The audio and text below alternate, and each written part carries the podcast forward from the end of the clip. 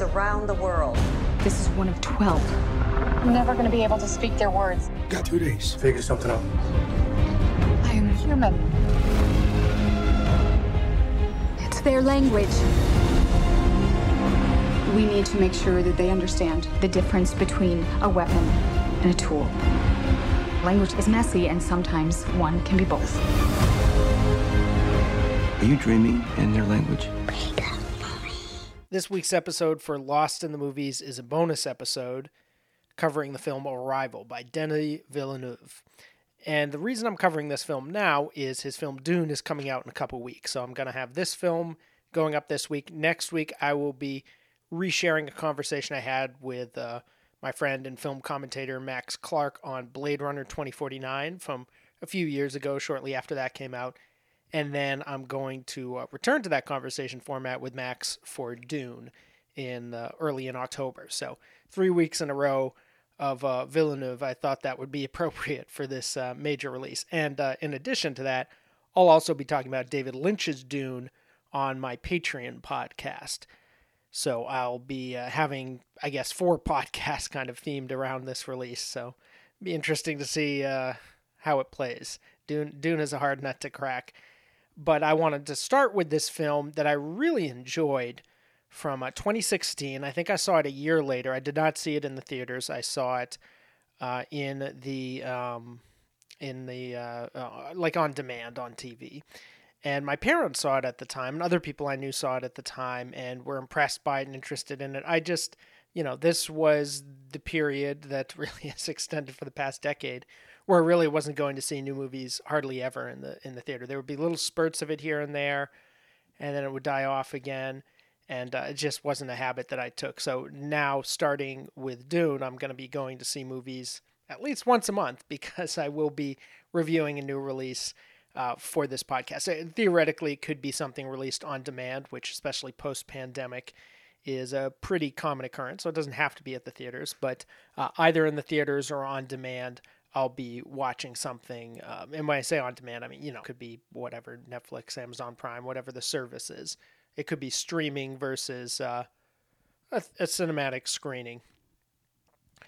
So I missed this at the time in the theaters, which is too bad because this would have been a pretty uh, memorable experience to see. I think with that surround sound, it's got such sublime sound design, really and uh, the score, which kind of bleeds into the sound design. I watched some special features on this disc where they dig into the you know the technical aspects, like they're the sound designer and his assistant going up into the mountains in New Zealand to record a specific bird to get the right sound.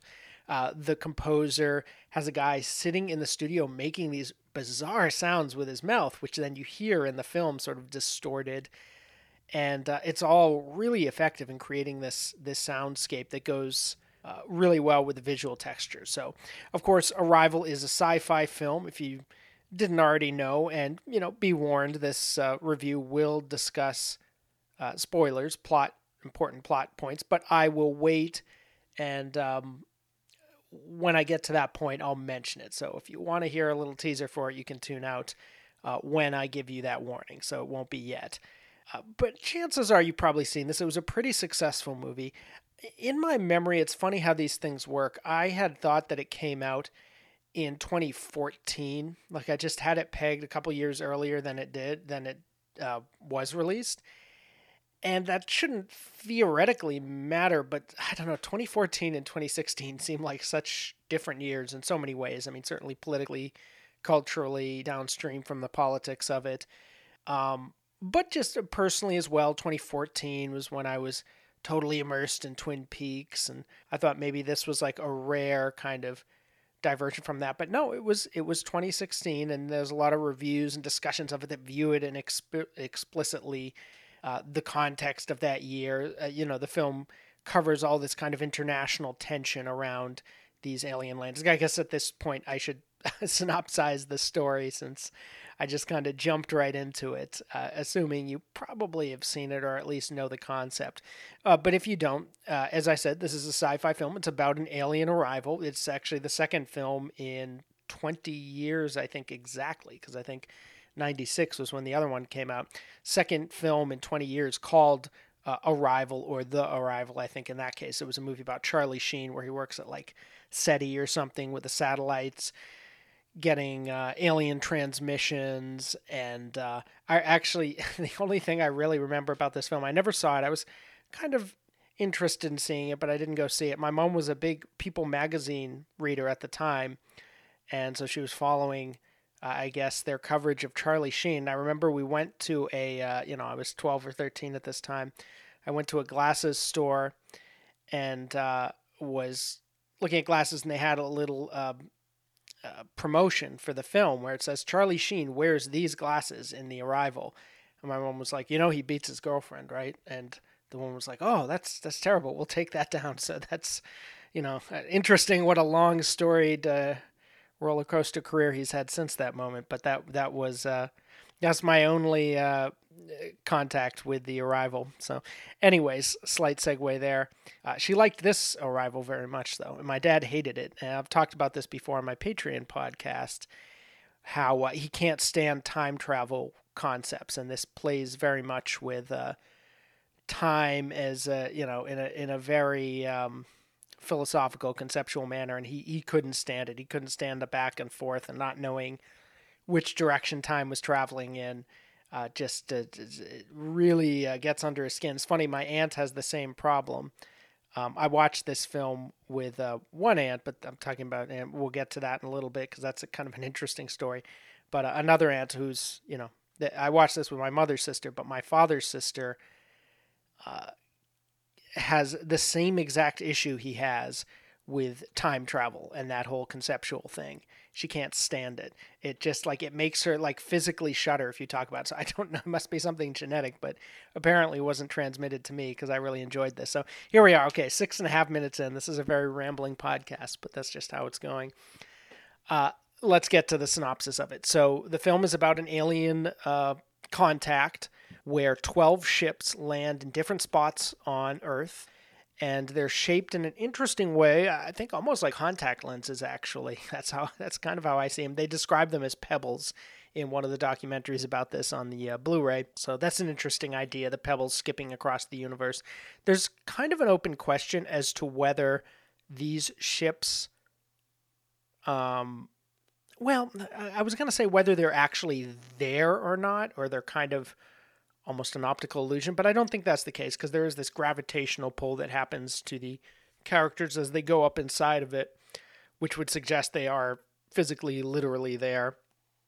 So, uh, but the reason I kind of debate that is, uh, first of all, the short story this is based on, uh, called, uh, oh, what is it? I think it's, I'll look it up, but uh, we'll, we'll get to that in a second. But the short story it's based on is a bit of a simpler concept. I don't think there's, I haven't read it, but from what I read about it, there's like not as much um, international conflict and there's not like the same thriller tension where it's like, we've got a certain amount of time to figure out what the aliens are saying, what's going on. It's more just they come, the linguist speaks to them. She has her visions and her encounters with them, and then they disappear. Uh, the linguist in the film is played by Amy Adams. She is the main character, and we see everything kind of through her eyes. Although there's also a character p- played by uh, Jeremy Renner, who is a physicist who she's working closely with, and they're drawn closer together. And uh, he narrates a key passage in the film, which feels a little odd because there isn't much narration in the film uh, at all. But the uh, in this moment, I think the creators, the filmmakers, wanted to uh, shorten some scenes that they had, a whole long sequence of scenes where they just want to get the information across, so they have him deliver it. It works in the context of the film, a little odd. Uh, and it's odd partly because he's very much a supporting character in this movie. Like, it's strange that he would be delivering this narration in a way because uh, Dr. Louise Banks, played by Amy Adams, is is that central character. So I think the idea is we're reading from his journal or something like that. So, anyways, uh, there is uh, you know, a, a, sort of a simpler, less tense kind of structure, I think, to the short story. And in that short story, the the um, areas where the humans meet the aliens is like a projection from outer space. So they're they're in orbit and they're projecting down this image and then it disappears. So the other reason that I wasn't totally sure if these ships were actually physically there in the film is that uh, at the end of the film they dissolve in this fascinating way and again making these comparisons contact lenses pebbles so forth in this moment where they kind of disintegrate in the air they look like a uh, what's the word I'm looking for? Like a, a pill, a Tums or something, where it's just like dissolving Alka Seltzer, I guess it would be, right? Where it's like dissolving in the uh, in in the uh, air, and these kind of bubbles and wisps of cloud and mist are coming off of it. It's a beautiful image, and I have to wonder if that's where they got the idea from that that physical phenomenon. Because there are other things in the movie where they take a specific physical thing, like for example, the aliens themselves they have these long legs. They actually do have like a torso and almost a head. They look like they could have been humanoid at one point and they kind of evolved, but we mostly see them through their tentacles or feet or whatnot. So they look a little like squids. And they squirt out this inky substance that uh, produces these these uh, words or pictograms or whatever you want to call them, where they're like these circular shapes with these subtle variations and flourishes on them. And that's one of their forms of communication. The other is these bellows, these noises that they make. And that idea is really fascinating. It's at the core of the movie because the reason that uh, the military brings a linguist to the ship is they want to figure out how to communicate with these aliens. So this is a movie that focuses on what I feel like some other sci fi films kind of just brush past, which is like, how do you communicate? You know, even something like E.T., it's like they come up with this. Basically, they teach the alien our language in E.T. That's the idea is like you get the alien speaking English and then that's when you can understand them. Um, and uh, to give you know ET some more some more credit for its imagination, there there is also this psychic connection where the little boy Elliot is also feeling and experiencing things the alien is feeling. So even though the language is kind of imposed on the alien, uh, there's more projected onto the human character and Arrival certainly plays on that theme big time. I think there is definitely an influence of Spielberg here in the adaptation, if not necessarily the original story, in the sense that both Close Encounters and Arrival seem to play out in a lot of the dramatic structuring of it and, and some of the ideas and, and uh, the interactions between the aliens and the humans. I think this whole idea of communication is very much an ET idea. Uh, the idea of using a kind of a formula as a communication, obviously close encounters, and also the military locking down this site.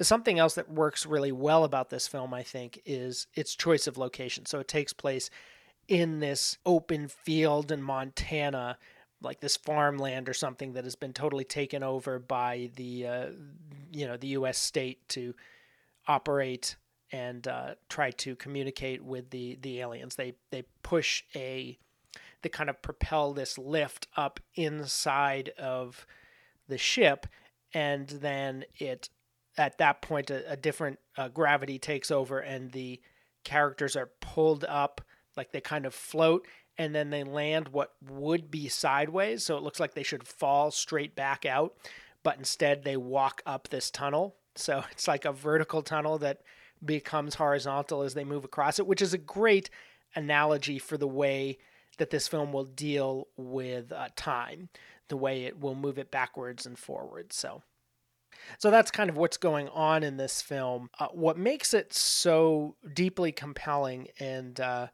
well, we're not quite to the point where I'm going to spoil it yet, so we'll, we'll keep going. But uh, I mean, I, I, guess I already said what happens to the ships at the end, but I wouldn't really consider that a plot spoiler, considering what's really important about this film. Um, is the film opens with Amy Adams' character greeting uh, a baby that she's just had, and you know we see the scenes of her playing with this daughter and uh, as she grows up and she's there's a narration so i, I guess there is a narration I, I, said that there was only the you know that weird Jeremy Renner moment in the middle. But no, that's not true. Like Amy Adams has her narration opening the film, and it's sort of sprinkled. I think it might be sprinkled throughout. We certainly hear it again at the end, and it's in the form of like a letter that she's writing this daughter. So we see the daughter growing up, her playing with her, and then the daughter sick, and the daughter dying, and Amy Adams lying in the bed with her as she's all connected up to a feeding tube or something. And it's really it's a short little montage, and it's absolutely devastating. Um, I'm not even totally sure why or how exactly Villeneuve does it, but it, it, I mean, it makes to me a pointed contrast with something like Inception, where we have a character who, if I, I think the Leonardo DiCaprio character, I can't remember if like his wife dies or his daughter dies or both, but he's got some kind of family issue where they're gone. It's motivating a lot of his behavior and it plays into the end of the film in an interesting way. But I never felt any emotional resonance from it whatsoever. It felt completely rote. Felt like something Christopher Nolan like inserted into a math problem.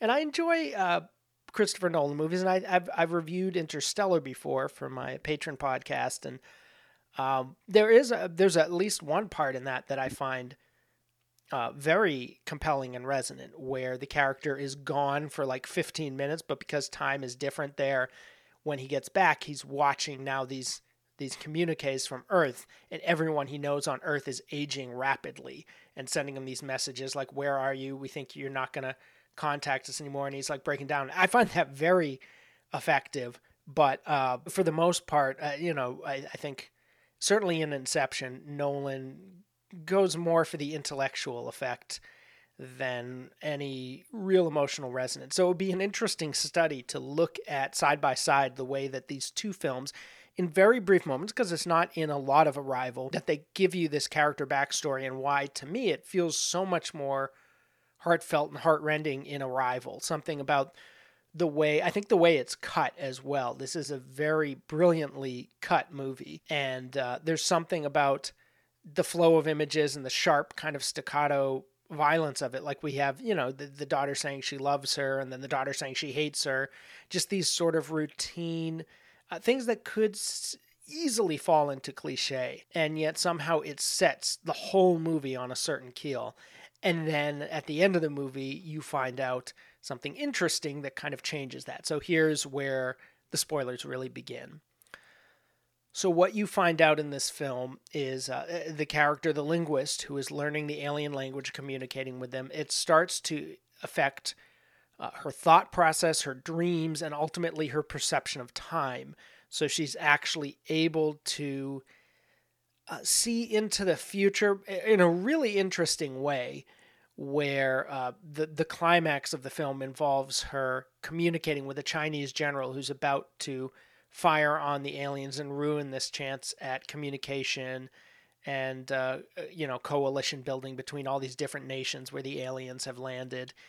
And she's able to call him on his personal cell phone and tell him what his wife said on her deathbed which is ultimately what uh, convinces him not to go forward with his plan saves everything you know the the the the nations come together and the path that the aliens wanted to set them on is is now set. And the reason she knows to do this is because it's a wonderful paradox. I really love how this works.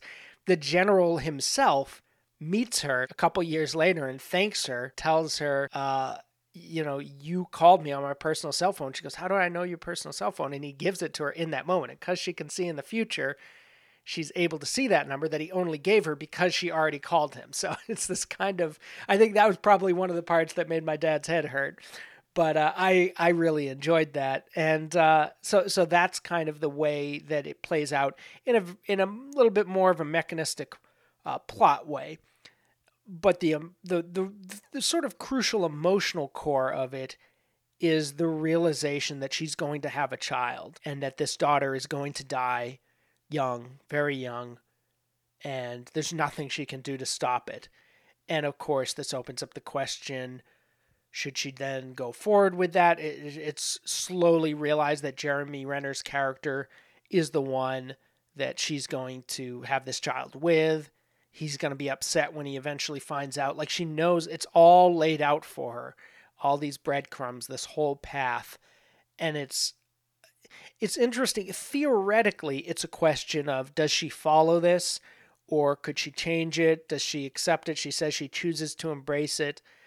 But different people kind of interpret the film in different ways. Again, in this documentary about the movie, a producer says it's about choosing, it's about, you know, free will and making this choice to carry on even if you know something tragic is going to happen to embrace do, do you choose love he says and I, I mean, that's certainly one way of reading it, but the author of the short story uh, has a slightly different read. When they interview him, uh, he he does talk a little bit about choice, but it's really more the idea. And I should say, I, I remember I, I, mentioned a while back that I was going to look this up, see what the title was. It's "Story of Your Life." That's the name of the short story that he wrote in 1998, and he when he talks about this concept it's more the idea that perhaps there is something deterministic about it. The future is inevitable. And it's more a question of how does your consciousness deal with this? How do you react to the idea of knowing your own future and knowing what's going to happen? He talks specifically about knowing you're going to die. And i think the film takes that in an interesting direction where it's like okay that's something we don't need aliens to tell us we're all going to die. Maybe we struggle or try to deny that in some fundamental way, but on some level, every human being knows that that's on the path. So, what could you do to deal with that concept, with that idea, in a way that A, you know, you could have this alien intelligence introducing it to the character, or something they wouldn't know otherwise, and B, be almost a little more profound. Like, okay, we can deal theoretically uh, in a film form with the idea that uh, you know the character knows she's going to die. She already knows that, but having it be somebody she loves deeply, who is vulnerable and dependent upon her, who's going to die while she's still alive, I think that puts it to another level. And again, you know, the idea of like killing a kid to get the the pathos is like could be the most hackneyed thing uh, imaginable if done wrong. I think the casting is wonderful here. The actress they cast is like the young uh, daughter of her, just displays again this sort of vulnerability and fragility that really kind of breaks your heart, like knowing that this character is is not going to make it to adulthood. And uh, Amy Adams knows this. So the shocking part of the film, of course, now is and just the way I've described it, you know, again, this part of the podcast is more for people who've seen the film. So you watched it unfold the way I did if you're listening to this. When I first saw it, I I, I think I knew there was going to be a twist. I didn't quite know what it would be. And I think maybe around the part where she says, you know, your dad's a scientist, ask him, it started to occur to me. And then of course it's it's finally revealed in the last big scene between Louise the the the doctor, the linguist, and the uh, the aliens that these scenes we've seen of her with the daughter, which again open the film and make us think that this is a prelude to everything that happens, and maybe the film is about her redemption or coming back to life after losing her daughter, which is a bit of a more conventional character arc. We realize, oh no, no, no, this hasn't happened yet. That eh, that beginning of the film was actually the end, and so I mentioned earlier that I I watched this film with an aunt she had seen it before. I think she really wanted me to see it, so I watched it on uh, on demand. And when we got to the end, I was saying, "Wow, that's amazing!" And as I started talking about it, I realized, and she'd already seen it. She really liked the film. Unless I misunderstood, I'm pretty sure she thought that the end of the film was Jeremy Renner and Amy Adams getting together and having another child, and this was her like she like she didn't get the time loop aspect of it. So that's interesting like they tried to, and they talk about this in the special features that they tried to make it like uh, audience members were having a or or at least the people they showed it to or were you know that they were that they were thinking of were having a difficult time making that leap to like okay the the time map of this film is not what we thought it was. So it was interesting to see that in person where uh, she loved this film, but she thought that it was kind of this purely happy ending where it's like, okay, now they're going to have a child and she's come back to life. It's like, no, no, no, this is the child. Now, one thing I think could be a little confusing is they have three different actresses playing the daughter at different ages. They have someone playing her at, I think, six, eight, and like 13 or 14 or something like that. So that, that could be a little confusing. Maybe that throws some people off. Uh, whether you know is this all the same character, etc. Like uh, for for somebody who's not aging that much, you'd think maybe just two actresses, but no, they have like three. I even noticed this time, like, oh yeah, they've they've got a few people playing this this character, so you know that that could be a, a cause, but obviously the big roadblock is just viewing time that way. Even when the film is telling you that the character can see into the future, I think what what what's interesting is you can get that information from a film and accept it. Where it feels like the film, I don't want to say is cheating. I don't think most people took it that way. I certainly didn't. But maybe playing tricks on you in a way is when the film itself opens with something that you believe to be chronologically in a certain order. So you can accept that the characters are seeing things a certain way, but you don't want to think that you are necessarily. So the fact that the film does that too is something I really uh, enjoyed and appreciated. I'd be curious to know what Martha Nochimson uh, thinks of this film. She's a writer who has written a good deal about David Lynch. And I think this film, not to the same extent as Lynch, it's still it, anchors itself in a certain rationalism before kind of taking lift off into something that's more intuitive. But it does go to that intuitive realm that, that she appreciates. It also engages with advanced uh, concepts from physics, which is something that uh, has written about in relation to Lynch, the idea of quantum physics concepts as a kind of a key to his later work, ideas like superposition and um, entanglement and these ideas applied to the characters in his films who combine or split in different ways. Uh, but pr- particularly just this idea of this character in this film who is essentially a scientist. Um, I don't know if linguistics is technically, I guess it's considered a science, science of language, but that she, uh, you know, is grounded in that realm and that she kind of departs and is able to engage with these these creatures, these beings on a more intuitive, emotional level, and kind of follow that instinct and and go in that direction. I, I'd, I'd be interested to see if she feels it's a sort of a subpar attempt at that, or you know, as I do, because uh, I like this film, thinks of it as a more successful engagement where within a genre, uh, it it is able to kind of pursue that that thread. Uh, there's a wonderful sequence in the film, which I found out more about again from these special features, where the Amy Adams character is talking to others. Uh, I think primarily Jeremy Renner and somebody who don't see who's off screen, and they're saying, "Do you think learning the language of these creatures?" is uh, changing. It's it's something called the Whorf. Here, I'll have to look it up because it's it's a you know that's something I don't want to get wrong. But it's a linguistic concept that actually language influences thought more than thought influences uh, language.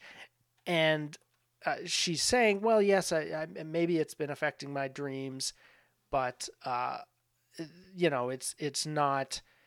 I, I think I can still do this work. And she's turning to the other person that we still, she keeps talking to them. We haven't seen them. And there's this weird chirping getting louder and louder throughout the scene and then we see and that you know is a reference to this bird they bring up into the area where they where they uh, where they look at the screen and they communicate with these these aliens. A kind of a wonderful metaphor for cinema in a way, where they they have this screen between them. And it's called the Sapir-Whorf hypothesis. That's what it is. These linguists who came up with this theory, this idea about thought and language and all of that.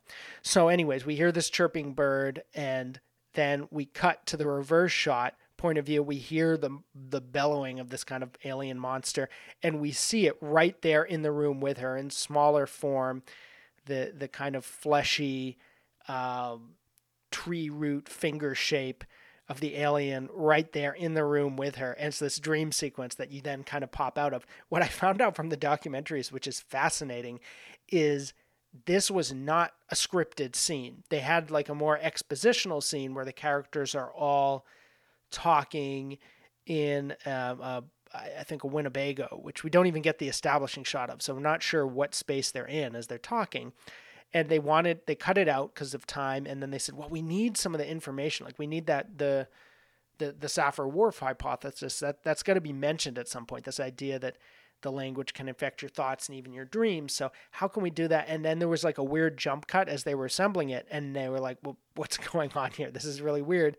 And they started thinking of it as kind of a surreal scene, and that's when they thought, what if it was a dream sequence? And then of course they added in the, you know, computer animation of the of the alien in there with them, and uh, it becomes this really memorable moment in the film that only emerged in the editing room. So I love that too. This intuitive process in creation as well as the film itself being about uh, using that kind of intuition that that feeling that you're on a path and you're being guided in a way rather than simply you're asserting some sort of will and scientific method to reach a conclusion. Uh, it's a really fascinating demonstration of that in form as well as content. I mentioned the chirping bird, and there's these fascinating moments in the flash forwards. You think they're flashbacks until you eventually realize the flash forwards to uh, the daughter, and uh, she's playing with clay, and she's talking about her mummy and daddy uh, talking to animals. And we eventually realize that she knows the alien story, and that's where she, she even makes clay figures of the aliens. And it's like this weird moment in the movie where you're like, is the pa- is the future infecting the past? And then you realize no it actually is the future. Um eh, eh, you know eh, theoretically they could have done even more with that i guess. They do pin it down a little bit as to what the aliens are doing why they're here the direction times moving in even if it's moving in multiple directions at once like the or it, it, the perception is moving in multiple directions but time itself isn't. Uh, but it occurred to me on this viewing like they could have taken it even further and been like left it ambiguous. Is this the past? Is it the future? Could it be both? And and then I think it would really enter into a Lynchian territory. Now that's not necessarily a limitation of the movie. Like that's not what it's trying to do, but it's interesting to think of. Uh, the film works so well as an allegory in some ways that you almost don't want it to be too pinned down. But the reason I bring up the bird is during those flash forwards of the girl, she has these pictures of the parents with the little bird in a cage which is you know the bird again they would take it up into this space where they would speak to the aliens to check the air. It's like a canary in the coal mine right? And uh, presumably if they t- I, I don't remember if they take it up with them this one time when there's like these rogue um, these rogue uh, soldiers who set a bomb there to destroy the aliens because they're listening to like an Alex Jones type character on the uh, on the internet and uh, you know I, I can't remember if they bring up the bird, but if they do, the bird would die in that sequence. I think because the aliens propel them out of that space before the bomb goes off, but I don't think they would propel the cage. So the reason I mention all of that is it occurred to me on this viewing that the the bird in a cage in a way is a kind of a metaphor for the daughter. Uh, so when you see the mummy and the daddy and the bird in the cage, it's almost like a self portrait of the family in a way because you have this this daughter who they know, or at least she knows, and eventually the father will know as well when she tells him, is is going to have this limited existence and is in a way kind of an experiment in a in a dark way if you think about it that she's going to go forward with having this child and experiencing her life knowing what's going to happen and and kind of rolling with it so that was something that I found really compelling on this viewing. Both times I saw the film, I had interesting experience. I kind of wish I'd recorded my experience the first time because again, I didn't know what was coming. I was surprised. I had all kinds of thoughts. I remember after that opening montage of the uh, of the daughter ending up dead, I was just like it's 2 minutes into the movie and I just said like this is that's a really depressing opening. I don't know. I don't know where this is going from here and uh, you know and i was taken on that journey. Now this time it was a different journey where obviously coming in this was the second time i saw the movie. I knew where it was going what the twist was and all of that.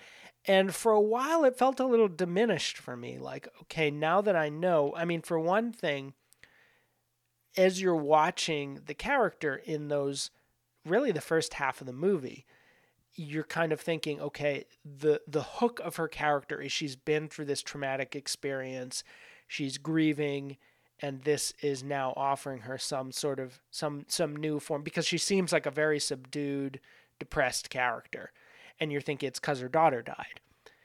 And now knowing that wasn't the case, her character felt a little more flat to me. Like, okay, well, I, I don't have the end to this character that I thought I did because now I know that that stuff is actually coming later in the film.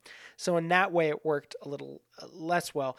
What actually almost became stronger for me was that kind of crux of the movie, that transitional point where she is starting to enter into the headspace of the aliens. It felt like, in a way, that part of the movie still really uh, reached me and felt compelling and felt like uh, it, like I think in a way the fact that the first part of the movie I, I, talk about this a lot with a lot of films. I mean I talk about it with Twin Peaks too, how parts of Twin Peaks are kind of weaker than others and in a way that makes the strong parts stronger. It's a little bit of a perverse idea. I see this with Magnificent Ambersons as well, the Orson Welles film where uh, the later parts of the film were taken away from him kind of ruined by the studio and yet there's something really rich about that because the parts where the studio starts interfering and replacing his scenes and recutting and ruining the texture of the movie is exactly when within the movie the family itself is declining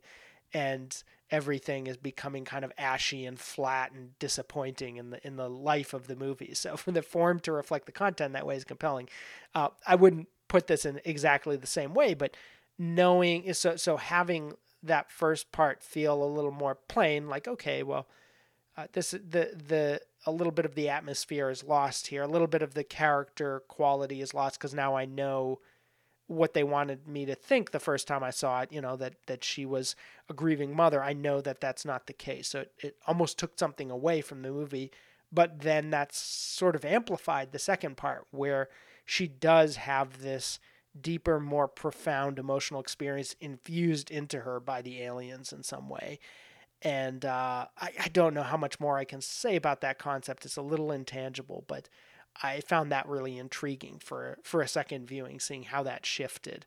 Something else that occurred to me about this, again, that short story was written in the '90s, and there's something sort of subdued and low key about it, which kind of fits that zeitgeist in a certain way.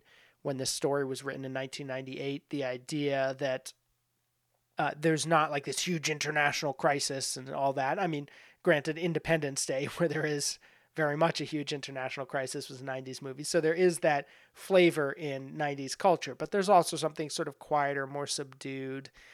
And uh, this resonated with, I think, the, the, the short story, stripping, you know, this, this, uh, this film of that aspect of the, the, the sort of international intrigue, I think gives it that kind of more contemplative, meditative, end of history 90s feel. And then the fact that they have all that in this movie, I think, suits more the moment that this movie came out. The idea that the, the countries are, there's another aspect layered onto the conceptual nature of the story. This sort of thriller sci-fi, more generic genre aspect, which I, I think works quite well in the in the movie. Don't get me wrong, but uh, you know, is a little bit more conventional, but also I think, kind of resonant with this idea that, uh, you know, uh, contra what they, they told us in the 90s, history is not over, and uh, that these everyday geopolitical, uh, ideological conflicts and tensions and all of that ha- have to be worked out as well. There's a CIA agent in the movie too who kind of has an interesting role. Like there were points where the way he talks about like Russia and China was almost like you know who who was the uh, Pentagon advisor on this movie. All these movies have that. Although this is technically, I think, a Canadian film, which we're going to get to in a second. So maybe not, but it was distributed in the U.S. and I think received some U.S. funding. Uh, but other times he's more of a villain. Pulls a gun on the heroine at one point. And I mention all this just because I love the casting of this character. Uh, it didn't occur to me at first, uh, well, actually at all until I looked it up who this was. He looked familiar. He looks almost like a little like Joaquin Phoenix. He's got this kind of owl eyes, and uh, it, it's a little unconventional for this type of bland bureaucrat character. But I really liked the casting. I thought it it worked really well. And I looked him up. It's Michael Stol, uh, Stuhlbarg. I'm not sure how, how to pronounce his name, but he was the lead in A Serious Man, the Coen Brothers film. And I loved that detail. Like again, that's just a brilliant little flourish, and that that's the type of thing that makes me look forward to uh, Denis Villeneuve's adaptation of Dune. That kind of imagination infused into these sort of conventions. Um, I've only seen. It's funny they mention on the documentaries that this was his first sci-fi. I've only seen his sci-fi films. I've seen this, Blade Runner, and and soon you know I'll see Dune. So uh, that's the only kind of aspect of him I'm familiar with, and I really like the atmosphere he pulls up in those films. You'll hear me discussing Blade Runner 2049 uh, next week, and uh, there's there's a a uh, a moodiness to it that I find quite effective and, and pretty distinctive. Like uh, even within all the variations of sci-fi, this is something that I feel like is uh, is his mark, and I can't I can't think of many other films in this genre that quite pull off this this uh, particular kind of foggy. Uh, I'm I'm struggling a little with how to describe it, but th- there's a certain texture to his works. At least the two that I've seen and the the clips I've seen of Dune coming up that that are quite effective. Again, that that sort of sparse Montana landscape, the mistiness within the alien space, the forms of the aliens themselves. There's like a poetry to the to the genre convention uh, or infused into the genre conventions that I I, I quite enjoy. And uh, another aspect of, of Villeneuve and, and this particular film, again, is it's a Canadian production. And it kept reminding me in ways, sometimes sort of elusive ways, and then uh, at times more concrete ways, of the film The Sweet Hereafter, Canadian film from almost exactly 20 years earlier, that I've discussed, uh, well, I've recorded a discussion on that, comparing it to Twin Peaks, that's going to eventually come out on my uh, Twin Peaks Cinema podcast.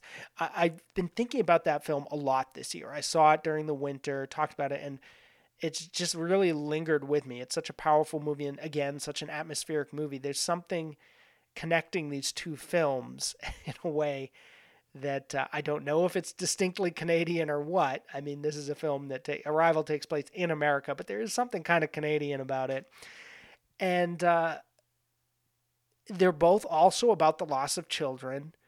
Uh, they're about somebody who's kind of seeing into the past and the future and this idea of like a moment in time as kind of creating the events after as sort of a traumatic aftershock uh, it may, may make a little more sense when I eventually discuss Sweet Hereafter. So I'll I'll leave it at that. But I really enjoyed this film, and I would actually. I always throw this out there in every podcast, and I never really get a response. I've shared some listener feedback uh, in the past, but that's actually truth be told, all for my Patreon podcasts, um, where there's a little more engagement. I know there's a few of you listening out there. I really would like to hear anybody, even if it's just basic couple sentences, how you experienced this movie, how you saw it, and what you thought about it, and kind of your experience with it. That's something I'd love to share on an upcoming podcast. So please send it my way uh, if you could. A- anybody out there listening in the void. This is a film about communication, so let's get some communication happening there. And we'll leave it at that. Uh, I'm going to leave you, though, with a clip from the next episode coming up in a week um, well, from the film that's discussed, as we said, it's Blade Runner 2049, another Denis Villeneuve sci fi film, which came out only a year later. So I must have seen these, I guess, the same year because I did see Arrival in 2017 after it had already come out. Funny that I thought there was so long between. There's there's time playing tricks on us again. We didn't have any of you when I was a kid. You're not gonna kill me, are you? Depends. What's your model number?